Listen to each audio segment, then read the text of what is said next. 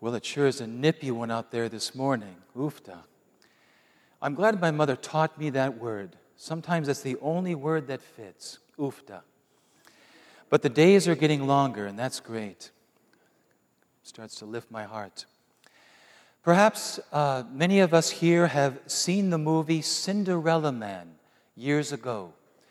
That story of the great boxer Jimmy Braddock, who, after a time of injury and failure, a slump, he came back to retake the heavyweight championship boxing title of the world. In the movie, uh, Jimmy, who's played by Russell Crowe, is trying to convince his wife Maggie that, she, that he needs to get back into the ring to help support his family and keep them off the street. This happened during the time of the Great Depression. And he says to his wife, Maggie, please support me in this. At least in the ring, I know who I am fighting.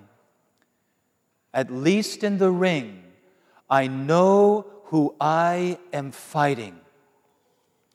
When it comes to winning any fight or battle, it is important for us to know our enemy, to know how he thinks and how he works, so that we may be aware of his approach and defeat all of his, of his plans and schemes against us.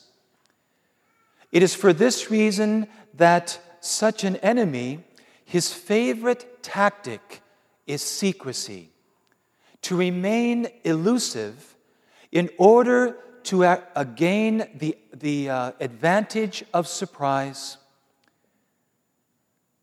And it would be even a greater advantage for victory if the same enemy were able to convince all those opposed to him, if he was able to convince us that he does not exist, then we would not know who or what we are fighting. And even worse, we could even find ourselves within the enemy's own camp and not even know it. My dear friends, this is precisely what Satan has done. He has pulled off one of the greatest military strategies ever by convincing so many people today that he doesn't exist. Through various streams of intellectualism over the last few centuries, intellectualism that has not come from a place of grace or faith, but sometimes from pride and arrogance. He has convinced many that he's nothing more than a childhood myth of the past, the product of minds that are ignorant and uneducated, who are not as enlightened as we are. And yet, how do we explain such realities as Auschwitz, as the genocide of Rwanda, of what we are witnessing today with ISIS? There's something dark and malicious behind this. It's more than just merely sin and human weakness.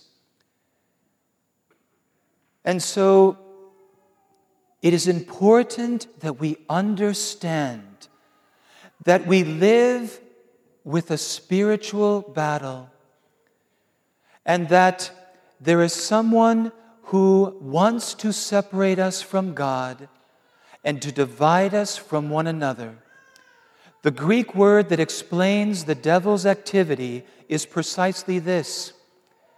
The Greek word means to tear apart to divide and to separate. And so, Jesus, what is the first thing he does after his baptism? By the Holy Spirit, he is led into the desert to what? To be tempted by Satan, the scriptures say. which means that Jesus exposes him to the light. He blows his cover. He takes away the secrecy in which he tries to work and gain power over us. So Jesus enters the desert as into a battleground in order to fight for us, in order to fight with us, and in order to show us by his example how we too can overcome the devil. And he equips us with the means to do so. Where does the devil attack? Like any good general, if he's going to attack a strong fortress, he goes for the places that are weak and vulnerable. And so he goes to the places where we are already inclined because of our fallen nature. For example, you and I have a tendency to become attached or to love too much the pleasures of the senses. These things that God made good to sustain our bodies.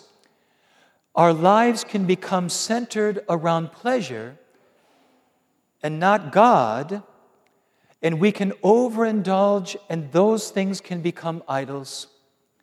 And so Jesus equips us with the spiritual weapon of fasting.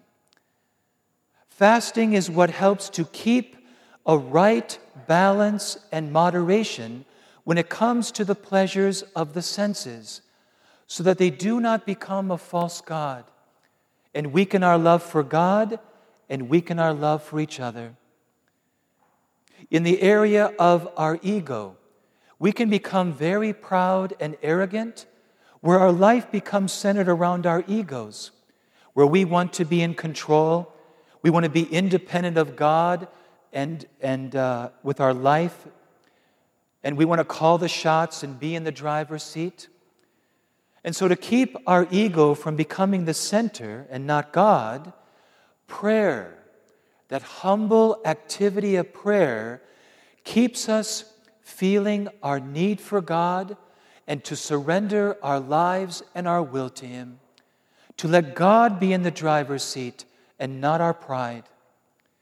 Another remedy is with regard to our tendency to be obsessive and attached to money and things, where material things and wealth can become the center around which our life turns. And so, almsgiving is a way for us to see everything as a gift, and through our generosity toward the needy, to keep us from centering our life around material things. These are different ways that the enemy tries to usurp the place of God and to weaken our love for each other. So, my dear friends, as we receive the Eucharist today, let us thank our Lord Jesus for fighting for us and with us, and for giving us the means to overcome this arch enemy of the human race. Amen.